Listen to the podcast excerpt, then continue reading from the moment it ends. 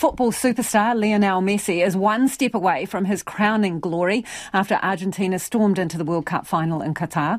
The South American side romped to a 3 0 win over Croatia this morning, setting up a final against the winner of tomorrow morning's second semi final between France and Morocco. Here to gloat about his prediction yesterday is sports reporter Clay Wilson. Okay, so you called it. You got it right, Clay. Who wrote that intro? It wasn't me, definitely. but you were right. so, fairy tale finish. Well, almost. Yeah, one game away now. Yeah. And Argentina really were dominant this morning. 2 0 up at half time, scored another goal in the second half. And you have to remember this is an Argentina side that started the tournament with a real shock loss to Saudi Arabia. And at that point, everyone's saying, are they even going to get out of the group?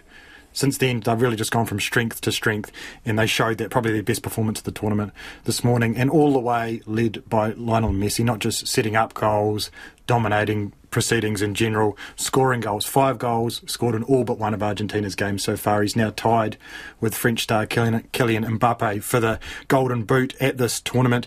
And I think I said to you yesterday, my p- prediction on Argentina is really based around this feeling of destiny somewhat for Lionel Messi as this player who's hugely decorated as, as an individual, but hasn't won a, a World Cup like Cristiano Ronaldo and 35 years old. Lionel Messi actually come out today and said that this will be his last World Cup game. So one last chance to get that crowning glory and cap his career with a with a World Cup. Argentina to play the winner of France against Morocco tomorrow morning. Now, you wouldn't write Morocco off, would you, based on what they've done yeah. against Spain and Portugal, but France really pretty strong favourites going into this game. And if they do back up that favouritism, you set up a, an awesome final.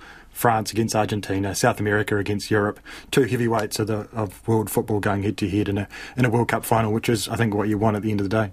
Yeah, but you just think Lionel Messi, all of his hopes and dreams, this last thing missing from riding the puzzle for him, game. riding on one game. And you, when you saw England defeated, you could see uh, they were just absolutely crushed. Whether you were supporting the team or not, you could just see all that time and energy and just lost just like that. Could be the same for him. I guess you take the chance to have a crack at it rather than not have it at all, Yeah. right? But yeah, a lot riding on it for him for sure. Okay, who do you want to win tomorrow, Clay? Well, I picked France coming out of the group stages. When that group stage is finished, I thought France were the the team. Uh, but Morocco would be a great story, wouldn't it? Yeah, that's the thing. It would be a we win- I fantastic think we story. win both ways. Mm-hmm. African team, Arab nations. Um, yeah. They're both great stories, so I think I'll watch tomorrow. Pretty happy with whoever comes out on top. All right, let's talk about this um, sponsorship deal, which is up in the air for New Zealand rugby, and it's a pretty lucrative one. What are the details? So this goes back to August last year, this story. And New Zealand Rugby signed a deal with a French construction company by the name of Altrad. Now, details weren't released, but it was a six-year deal and it's reported to be worth tens of millions of dollars for New Zealand Rugby. Now, for that money, what Altrad get is they get front of jersey rights, which means for all New Zealand Rugby's major teams, they get the Altrad logo plastered across the jersey. This includes the All Blacks, the Black Ferns, the mm, uh, New Zealand Māori side, our very successful Sevens teams. So it's real pri- prime real estate for a sponsor.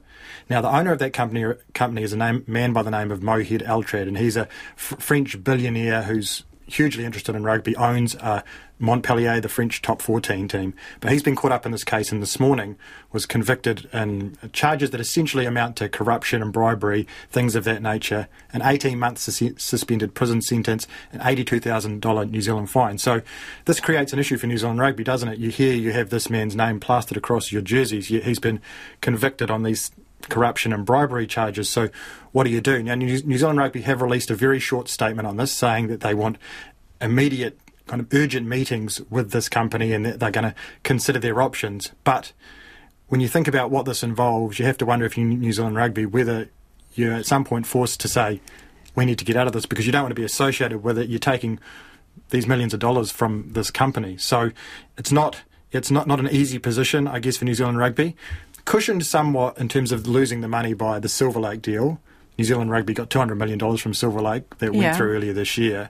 But it's still a lot of money, and then New Zealand Rugby also have to find another front of jersey Yeah, if someone is waiting in the wings, prepared to stump up, and whether that person, organisation, company expects a fire sale price because there's been a problem. Yeah, so a, an interesting call for New Zealand Rugby to make here. Like, how much are they prepared to? Well, are they prepared to be associated with this name in the first place? How with, much is with it this worth to man? them? And then, is there anyone like you say waiting in the wings? And also, you have to remember.